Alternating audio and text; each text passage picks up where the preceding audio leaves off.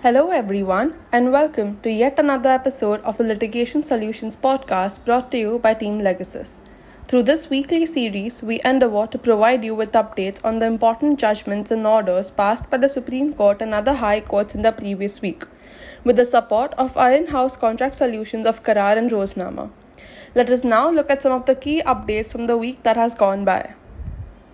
The Supreme Court, in an order dated 16th October 2021, has directed high courts to make e filing mandatory in certain categories from January 2022. The Supreme Court has given instructions to make e filing compulsory in certain categories from 1st January 2022. As per letter dated October 9, 2021, the chairman on the e committee of the Supreme Court has directed all high courts to ensure e-filing of cases petitions by government in all types of matters to be made mandatory from 1st January 2022 after such date there should be no physical filing of cases by the government in any matter. E-filing is to be made compulsory for all in some categories of matters like tax revenue arbitration commercial disputes and any other category deemed fit by the high court from January 1st 2022 e filing of petitions, appeals, and revisions against the judgments, orders of the subordinate courts to be made mandatory from January 1, 2022. In case of e filing of an appeal or revision, the required record of the trial court can be digitally linked with appellate revisional court. Suits for money recovery, loan recovery suits by bank arrears of rent, etc Complaints under the section of 138 of the Negotiable Instruments Act, applications for maintenance, petitions for divorce by mutual consent, and bail applications can also be considered for mandatory e filing. Appropriate practice note or circular can be issued to withdraw the requirement for submission of physical copies of the case file if e filing has been made. Next, the Bombay High Court, in an order dated 19th October 2021, has directed that arbitral tribunal can't pass ex parte ad interim order. Arbitration Act mandates advance notice. An arbitral tribunal cannot pass an ex parte order on the mere filing of an interim application, as the Arbitration and Conciliation Act of 1996 mandates sufficient notice of any hearing. The Bombay High Court has held.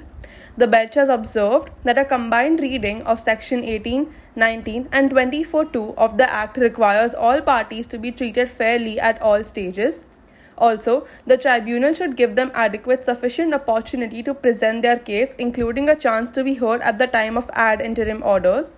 The court allowed the applicant's application under Section 37 of the Act and set aside the tribunal's ex parte ad interim order in favor of the other party.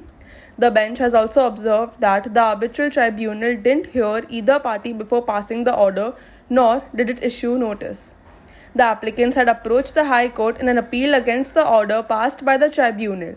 They claimed that since both the parties were already before the tribunal, they should have been heard.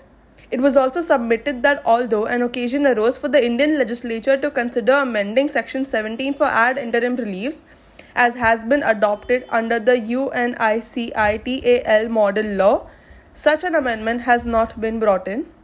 Reliance was placed on the procedure to be adopted by the tribunal in passing ex parte or interim orders based on Vendor Movies versus S. Mukundchand Bothra. The court observed that Section 18 of the Act requires the parties to agree on a procedure to be followed by the tribunal, distinguishing it from the court. Moreover, Section 24.2 mandates that all parties shall be given sufficient notice of any hearing. The High Court held that the proviso which deals with the court's powers to pass ex parte orders cannot be applied to arbitral proceedings in view of the clear provisions of Section 24.2, read with Section 18 of the Act. The court further said that the application did not reflect any glaring circumstances for passing the ex parte order, and at the most, the court could have listed the matter for an urgent hearing.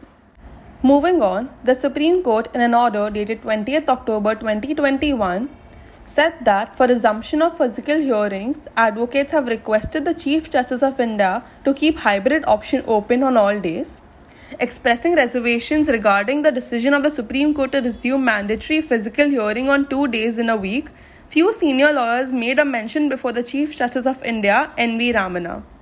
Senior advocates submitted before the CJI that revised SOP issued by the court to have mandatory physical hearings on Wednesday and Thursday will create a lot of difficulties. He submitted that certain cases are highly voluminous, involving several briefing lawyers, and it will be difficult to manage them in physical hearings uh, adhering to COVID protocols.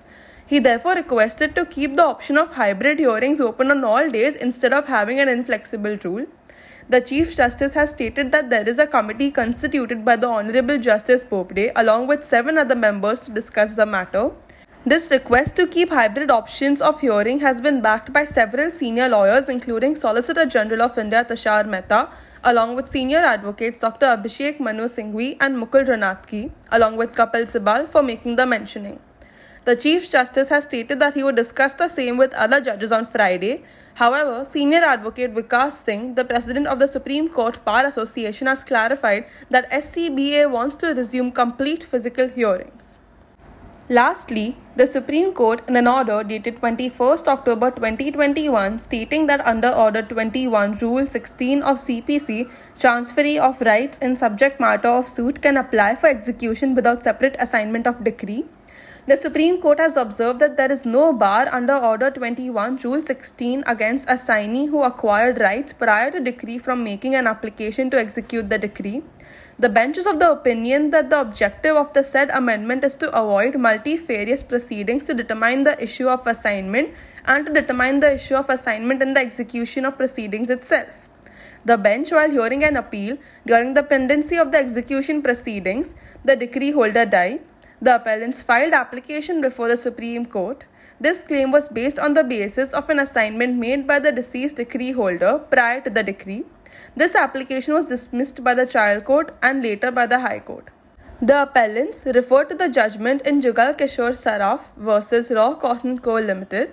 It was held that the Order 21 Rule 16 contemplates the actual transfer of the decree that may be passed in the future in equity, entitled the intending transferee to claim the beneficial interest in the decree after it is passed such equitable transfer does not relate back to prior agreement and does not render the transferee a transferee of the decree by an assignment in writing within the meaning of Order 21 Rule 16 of CPC.